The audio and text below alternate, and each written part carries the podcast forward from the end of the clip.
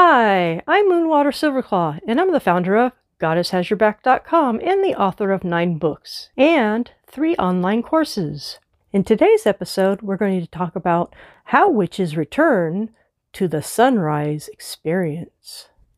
When I first began in Wicca, I had a wonderful experience of coming home. Recently, I described it as opening the door and seeing the sunrise for the first time. I call this the sunrise experience.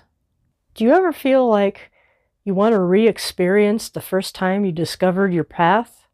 Do you feel like you want to connect with the awe, the warmth, and the wonder? I have three insights for you. The first insight is pause and identify what makes up the sunrise experience. When I first began reading about Wicca, I had the sensation of feeling so comfortable because what I did as a child aligned with what Wicca is. As a child, I would go to the woods, and there I would put down a leaf as a plate and collect berries and put them on the leaf as an offering to nature. Little did I know that I was really honoring the old gods.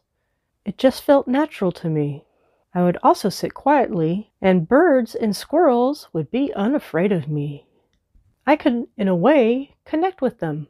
To me, these are elements of my sunrise experience. And now the second insight look below the surface. So, on the surface, I was sitting quietly, and my peaceful energy let the squirrels and birds feel comfortable around me. These are very specific a person can see that. But let's look below the surface. I later realized that as a child, I naturally followed my intuition. It was my intuition that told me to put out the leaf and to assemble the berries on the leaf. So if I'm looking for a sunrise experience now, and I look below the surface, I'm looking for the freedom to follow my intuition. And finally, the third insight Ask the goddess to guide you to the sunrise experience in your daily life. What is your personal way of asking the gods for help? Do you pray? Or do you meditate? Maybe light a candle? What type of ritual might you do? Realize that the gods are waiting for your invitation. When you ask them directly, you're demonstrating your openness to receiving their guidance. Along the way, I realized that the sunrise experience may look differently from day to day, month to month, or year to year. We already talked about looking below the surface. For me, it's to listen to my intuition. What might it be for you? Have you thought about what your sunrise experience was?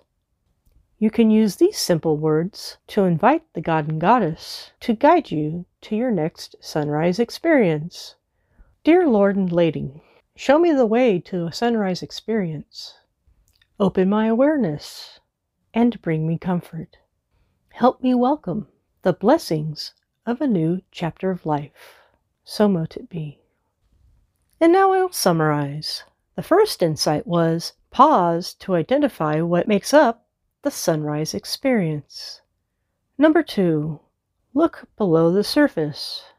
And number three, ask the goddess to guide you to the sunrise experience in your daily life. I'm Moonwater Silverclaw, and to go further and deeper, you can try one of my nine books. And for more information, you can go to my websites, goddesshasyourback.com and moonwatersilverclaw.com. I also have three courses on udemy.com. The first one is Goddess Style Weight Loss.